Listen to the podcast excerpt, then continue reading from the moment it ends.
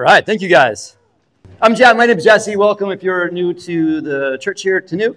Uh, great to have you. Um, good ways to connect and stay in touch is through our app. You can find that online at newchurch.com or through Instagram. It's got a link tree, places, things like news and giving and serving and connecting. So, not going to go through everything today, uh, but lots of stuff coming up this fall with studies and groups and activities and dinners and mission trips and all the things. So, take a look at that uh, as you would wish to. Uh, many of you I grew up in a small town on the Jersey Shore, a real little town called, Long, uh, called Beach Haven on Long Beach Island, New Jersey. A few weeks ago, we looked at it on a map, this little sandbar off the, off the coast, and this tiny little seasonal kind of village I, I lived in on the beach. And real small. So, my elementary school growing up um, was this building here, this old brick schoolhouse built in 1912. And I had probably between six and 10 students in my class through, through elementary school. So sometimes it was as, as small as six, and other times it kind of blew up to as large as 10, right? 10 kids. Really, really a small, uh, very intimate school. Small, again, small town, uh, kind of a tourist destination town, but I was, my parents lived there year round. And so I did too, and went to this little school, a little, little schoolyard by the beach, and uh, it was great. It was, a, it, was a, it was a sweet experience. However, going into middle school and high school from here was a massive transition because they pulled, pulled a lot of these smaller towns into a giant, large regional middle school, junior high, and high school. And at the time, I was going, this went through sixth grade, and our junior high went was seventh, eighth, and ninth, and then the high school building was 10, 11, and 12. And now I think they have now they've added another one, so it's like seventh and eighth, and ninth and tenth, eleventh and twelfth. But I went from this real little school to this giant regional school thousands of students. I mean, I think my graduating class was like a thousand kids. It was a massive, massive transition and terrifying, a terrifying transition. Uh, I was fairly introverted, and I, I still am to some extent. Uh, growing up, I was, I was shy and, and, and, and, you know, barely can get by, but had a couple friends in an environment like the little schoolhouse. It was like, your friends were the people there, right? There was like two other guys in the class. They were just your friends. You didn't have a, didn't have a lot of say in the matter of that. Um, but I went from this school, it, this little school into this giant school, and again, it was, it was, it was, just, it was just terrifying. And it was lockers and, and changing classrooms and all these things I never had had to do. Right? And I, and I had lost the people I knew in this sea of other, other bodies. And so I'm in a homeroom, and, and the, the other guys that are in my class were not in my homeroom. And so I had all these new people, and I, it was really hard for me. It was a really hard season. And one of the moments that kind of articulates or illustrates this season real well is, is, is the cafeteria. It's lunchtime. And I hadn't had this kind of thing before, but you know, you, you go to lunch and the bell rings and everyone gets in line, you get a tray and you, and you go to get your food and and it's this massive room of just round tables, wall to wall round tables, and, and just hundreds and hundreds uh, uh, of students, at least, you know, what it felt like. And, and I didn't know where to go in that. I didn't have a, a person, I didn't have a place. And I kind of, on those first couple lunches, I, I bumped into uh, another student who was, I think was in my homeroom, and he kind of looked lost too. And we just sort of found a table, and we kind of created our own, own table with sort of us and sort of, a few other kind of randoms who didn't know where else to go. But we weren't, all of us were sort of in the same boat. So we didn't really talk much. We just sort of sat there and like just prayed it, we'd get through it, right? Just hoping that the, the, end of lunch, right? It was, and it was just, it was scary, right? We, we, we, we, we just ate, put our heads down, hoped the time would pass quickly. And what was scary was that some days, because it was kind of a, a, little bit of a small group anyway, some days there was only two or three people at the table. And you're kind of, oh my gosh, it's like two or three people a day. There's absences, or, or people moved on, they got accepted to, to another table. And one day I walk over to, um, to, to, the table where, you know, it was supposed to be, and I, I can kind of see it as I'm approaching. There's like nobody there. Uh, there was no one. There was always somebody there. I, I, wherever my class was, I was always one of the latter people at the table, and there was, there was nobody there and I didn't have anywhere else to go. In this huge room, a big round table, and me, like nowhere to hide. And I just sit down, like by myself at, at lunch, in a room full of, of, of laughter and conversation and energy and just looking at all these little groups. And when you had your table, when you found your table, it's almost like you could box everybody else out. Like, I, I found it, I got a place, and I, and I, sat there by myself. And I was someone who already had a real hard time, having a hard time with middle school. Uh, I hated coming to school, and I just thought, I can't do this again. Like, I cannot do this again. And somewhere in that discomfort of just, just praying, the time would go by, and I, I don't know what I would do tomorrow.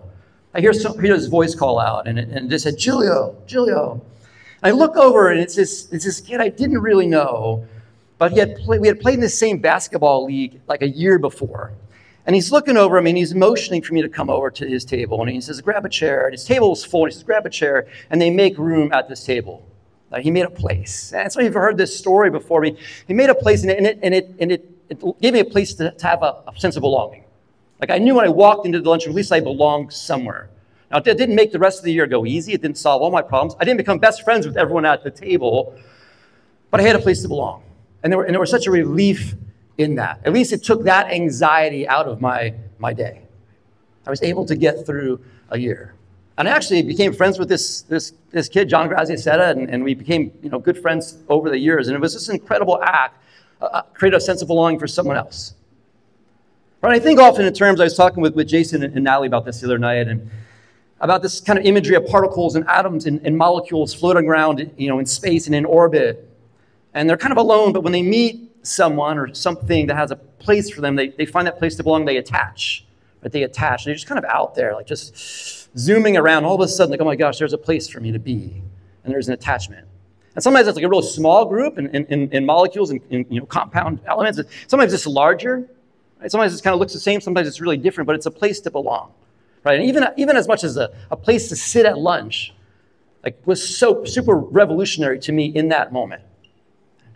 And it's fascinating, all these you know, particles and, and you, know, you got atoms and quarks and subquarks, all these things, they, they kind of have their own name, their own identity. But when they land and attach with something else, they become something more. They become something more. And you, and you look even at the deepest, smallest fragments of, of the universe, we, we find that very rarely is something floating around fully by itself. It's, it's often together in a family. Right? Often some kind of family of a you know, proton, neutron, electron, in some kind of family. Some place to belong. Right? Belonging changes us.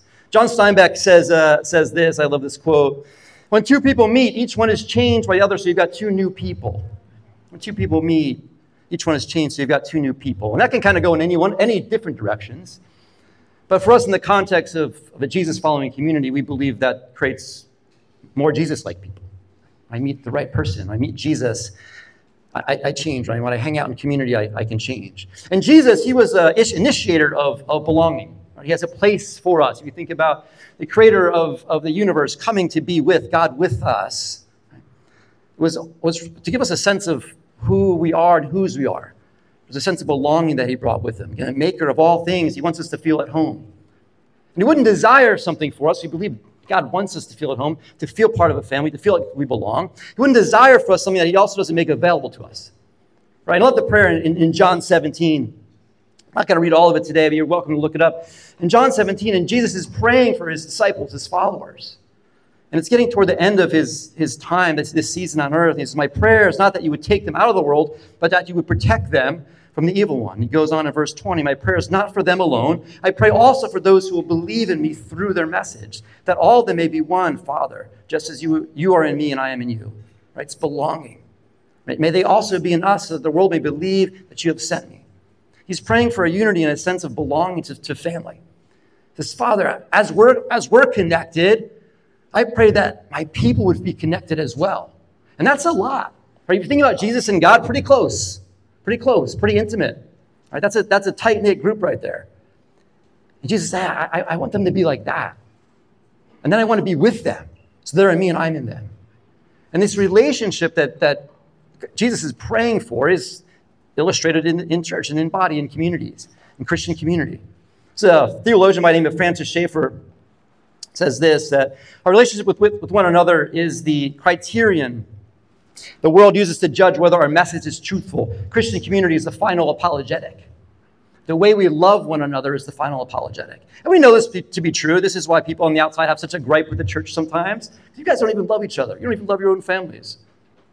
You guys just bad mouth and gossip. And like that, that's, that doesn't do well for the church. But Jesus is praying that they can be unified. They can understand what it looks like to belong to one another in me. That's going to do wonders for the world.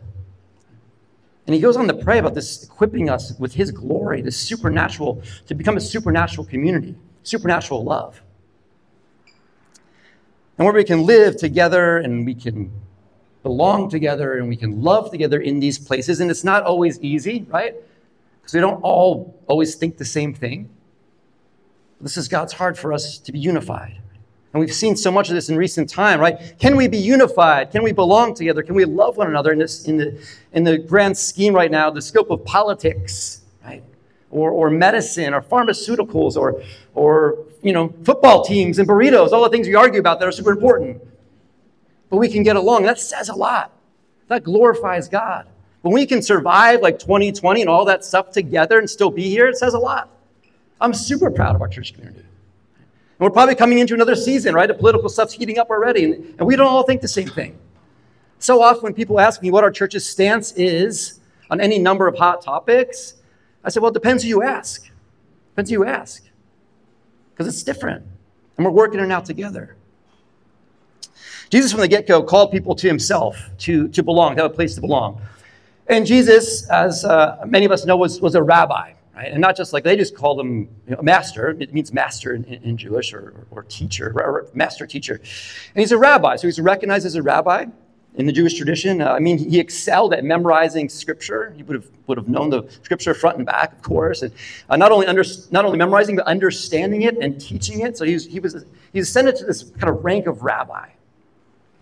And it was every young person's goal in this young sort of first century Jewish tradition to to become like this Right? That was the highest thing, to be a teacher of the Torah. And so they naturally had to spend time or go follow a rabbi. Right? So and, and, and students went to, went to, schools, they went to rabbi schools to, to learn and teach and study. And there were quite a few who study, who'd go through these motions become teachers, and, and they were called disciples, but they didn't, they didn't quite advance to rabbi. They just stayed in, in discipleship mode, even, even in an advanced age. Right? And there were a few dedicated enough who would, who would get through and they would become rabbis themselves. And, and, Jesus was a little unique as a rabbi if we think of him in his sense of who he collected and who he called. And, and typically, a, a, a disciple, if you were going to go be spend time with a rabbi, was very transitional. It means like, I'm going to be with you for a time with the goal of becoming a rabbi myself. It's not to stay here and be with you, it's, it's to, to sort of get something from you, to pass this course so I can become something myself. But for the disciples, we'll see, Right? Discipleship with Jesus wasn't just a step toward a promising career. That's not what Jesus called them to. He called them to belong to him. Like that was the goal, to be with him. The following, the following of Jesus in itself was like the fulfillment of their destiny. This is it. You're with me. You belong to me. Uh, Jewish rabbis, of course, they, they stress separation from non Jews and, and, and those who are not like them and those who are unclean. And Jesus taught belonging for everyone. He would sit with anyone. He would lay hands on anyone. Uh, typically, disciples would actually choose their own teachers. Like we might choose a school. Right? We look around and we see ones we like, what one's going to suit my needs. But Jesus flips this. He flips the, the script on this and he, he calls people unto himself.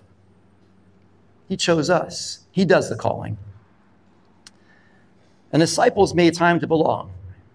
Disciples made time to belong. These were, these were uh, young men and uh, were doing other things. They were working. They had, they had uh, some had families and jobs and, and worked for family businesses, and they made time to be with Jesus. Because when he called them, there was something special about that. Wow, I want to belong to that. I love the calling of Matthew. And three of the Gospels account for this, but we'll look at uh, Matthew 9 today. As Jesus went on, he saw a man named Matthew sitting at the tax collector's booth. Matthew was a tax collector, if you're not, if you're not familiar. Jesus said, Follow me, he told him, and Matthew got up and followed him.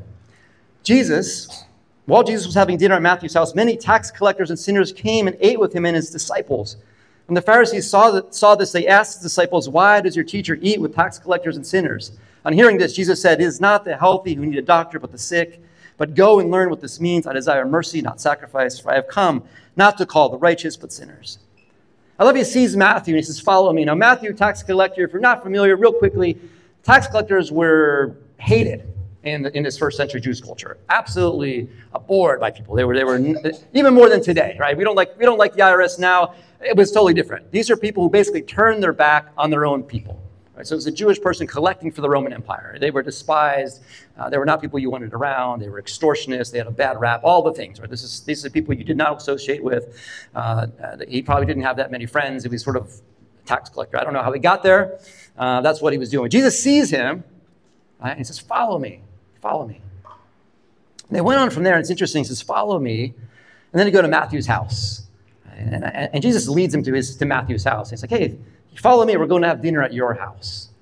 I don't know how that came about, but Jesus must have been such a comfortable person that he got up and went. He got up and went. And Matthew's in a profession, a field that, again, severely disliked by Jews, what Jesus was. Jesus is with his other followers. He's like, these guys aren't going to want me here. But he got up and went. And he maybe would have had some weight, like work acquaintances, but unlikely he didn't have too many close friends.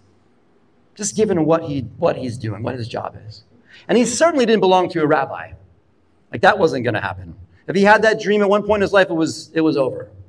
And he has this dinner, and his dinner changes his life. And he wasn't perfect from the outside. If you looked at it, like, is that guy going to be a good candidate for Jesus? Wasn't perfect, but he was perfect for Jesus. He said, Man, come, sit, eat, belong.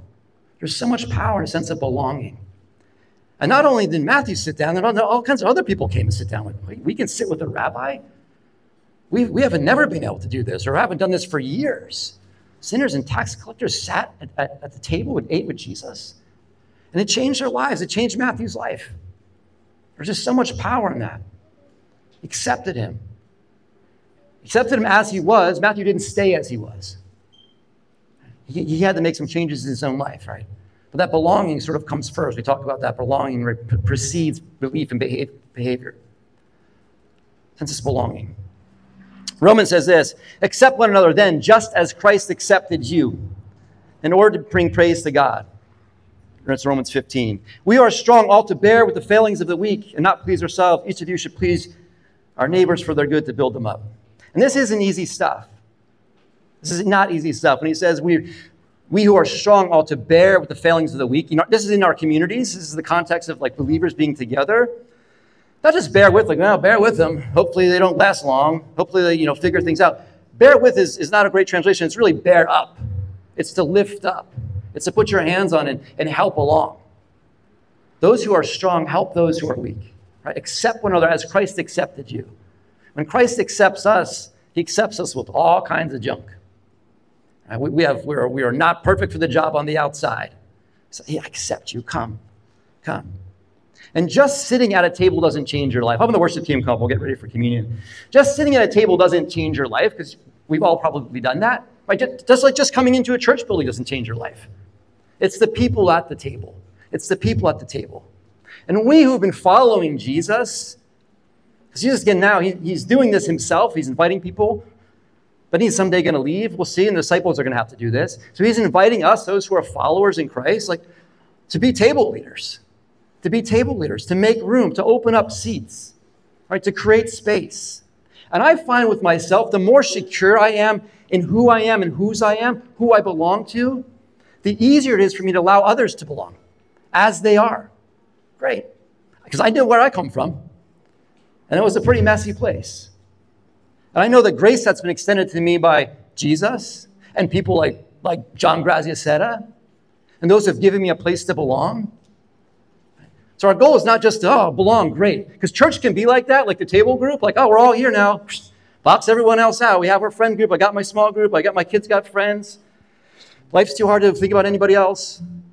But man, so much a part of our calling of following Jesus is into those spaces of tables and right meals and who's feeling left out who can i help to belong so god as we uh, as kind of close out in song and community, community and meditation um, assess your presence to be felt particularly those who feel outside and that can happen in the church it could happen in family it can happen with friends if you're just feeling uh, feeling on the outside of everyone, like you don't belong. I pray that Jesus would speak to you because that's where it begins. Amen.